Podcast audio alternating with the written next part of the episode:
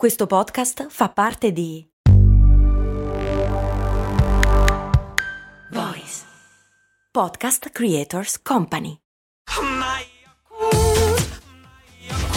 Se a volte ti senti così, ti serve la formula dell'equilibrio. Yakult Balance, 20 miliardi di probiotici LCS più la vitamina D per ossa e muscoli. Il conflitto tra Russia ed Ucraina ha dimostrato come sia effettivamente ancora possibile controllare gli organi di comunicazione tradizionale per influenzare l'opinione pubblica, orientando la popolazione verso determinati comportamenti collettivi. In una parola, propaganda. E quella della Russia si basa proprio su questo utilizzo di mezzi di comunicazione di massa per diffondere una visione della realtà. Un'azione capillare che ha indubbiamente avuto i suoi risultati. Come dimenticare, non so se avete sentito, la convinzione del soldato russo secondo la quale gli ucraini lo avrebbero accolto come un salvatore, oppure quel figlio ucraino che chiama il padre russo e quest'ultimo nega ostinatamente che la Russia stia facendo una guerra di conquista.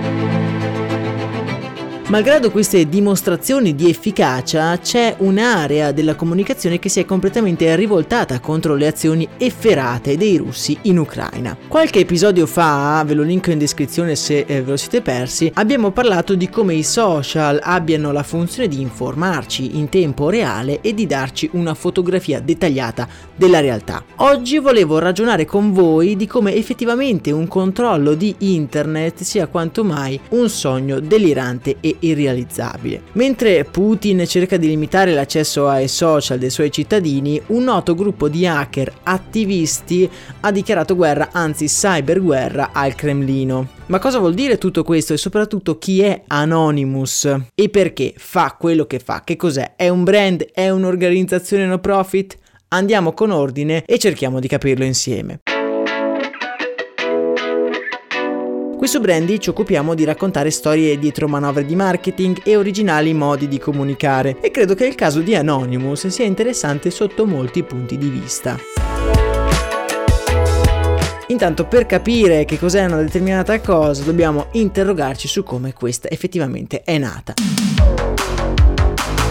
Siamo nel 2003, internet è ormai nato da qualche anno, abbiamo già superato la prima bolla speculativa, qualcuno se la ricorderà, la dot com mania, e la rete sta ponendo le basi per la nascita dei primi social network e dei primi spazi web istituzionali. In questo caotico mondo primordiale la rete viene utilizzata per gli scopi più disparati. In Giappone, per esempio, nascono dei siti in cui vengono condivise solo delle immagini, dei forum, per esempio, prese da altre fonti oppure creati dagli stessi utenti.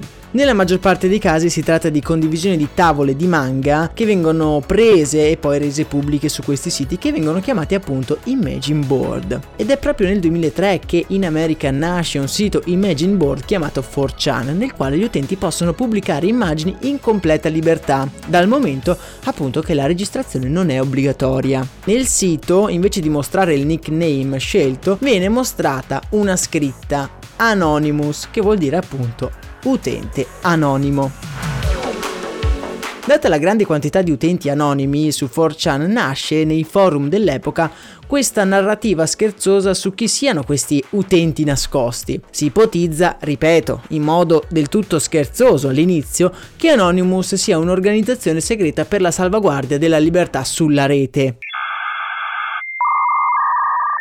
La narrativa è talmente forte che appassionati e hacker di tutto il mondo cominciano a riunirsi sotto il nome di Anonymous, una sorta di collettivo individuale di attivisti che operano nella rete.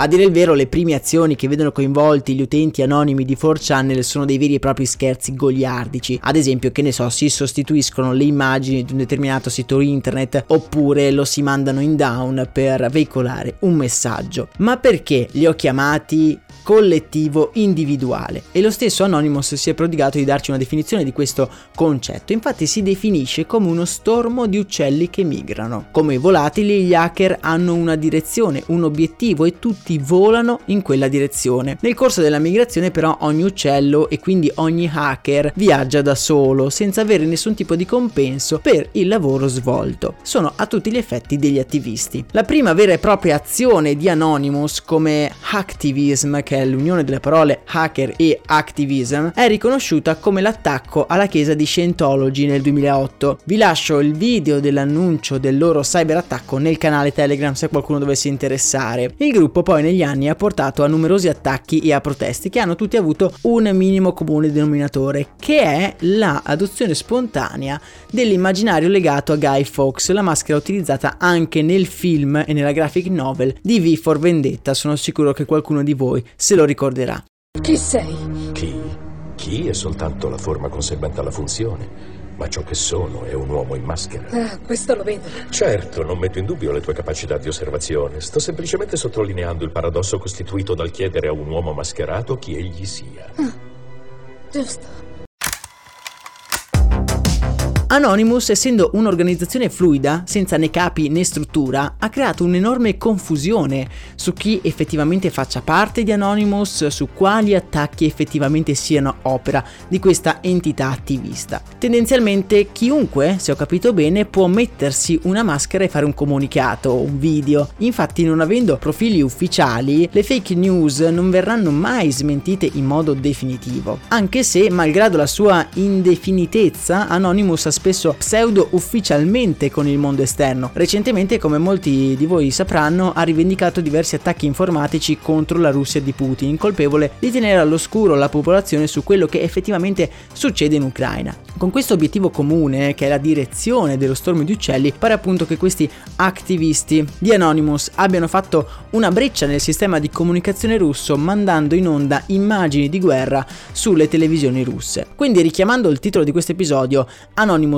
non è assolutamente un brand e neanche un'organizzazione, è semplicemente un pensiero, un obiettivo comune al quale hacker di tutto il mondo vogliono spontaneamente aderire. In particolare, le armi a disposizione di Anonymous sono molto variegate e dipendono un po' dall'obiettivo che viene scelto. La principale è il cosiddetto DDoS, o anche chiamato Distributed Denial of Service. Ma in che cosa consiste questa cosa? In una serie di computer, anche di utenti inconsapevoli, quindi potrebbero essere anche i vostri, si connettono contemporaneamente ad uno o più server, bloccando così siti e servizi online. Una cosa successa anche a numerosi siti siti russi in questi giorni. A volte i siti vengono modificati per mandare un messaggio, proprio come è successo, oppure per creare degli sfottò verso il legittimo proprietario.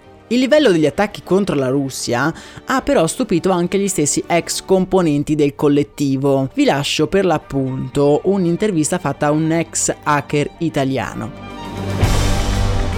Questi attacchi sono stati talmente puntuali e potenti che sono arrivati anche a cambiare, almeno così si dice, i parametri di una grande centrale a gas russa causando gravi malfunzionamenti. Ovviamente queste notizie sono da prendere con le pinze perché appunto non sono state confermate.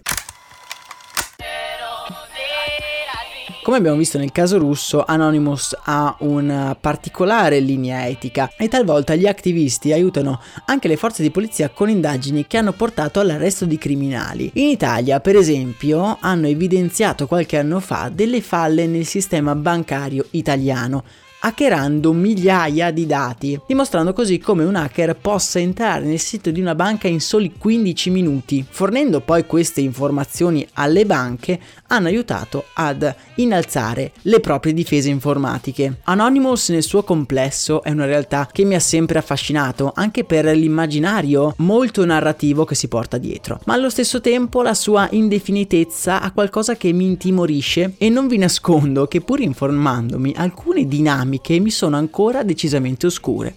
Nel canale Telegram vi lascio alcuni link per approfondire la loro storia e anche lo statuto a cui di solito fanno riferimento per le loro azioni. Un testo scritto dal primo hacker nel 1986, un tale che si faceva chiamare The Mentor. Se qualcuno è in ascolto e conosce nei dettagli questo collettivo, mi scrive in privato, magari riusciamo ad organizzare una chiamata aperta a tutti per chiarire una volta per tutte questo fenomeno. Nell'episodio di domani invece andiamo ad analizzare una nuova campagna pubblicitaria, quindi vi ricordo di iscrivervi al canale podcast sulla vostra app di streaming preferita. Quanto ad oggi invece è davvero tutto e nella speranza di avervi interessato io vi do appuntamento al prossimo episodio. Spero anche vivamente che voi stiate tutti bene, siete tutti al sicuro, io vi abbraccio forte. Un saluto da Max Corona.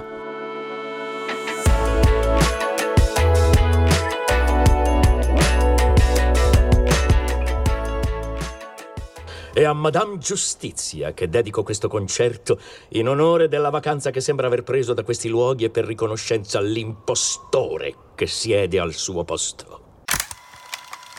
E adesso un bel caffè finito. Perché rischiare di rimanere senza caffè quando puoi abbonarti a Caffè Borbone? Prezzi vantaggiosi, costi di spedizione inclusi, tante possibilità di personalizzazione e l'abbonamento lo sospendi quando vuoi. Decidi tu la frequenza, la qualità, scegli tra le cialde e capsule compatibili e crea il tuo mix di gusti e miscele. Mai più senza caffè con l'abbonamento Caffè Borbone. Tutte le info su caffèborbone.com.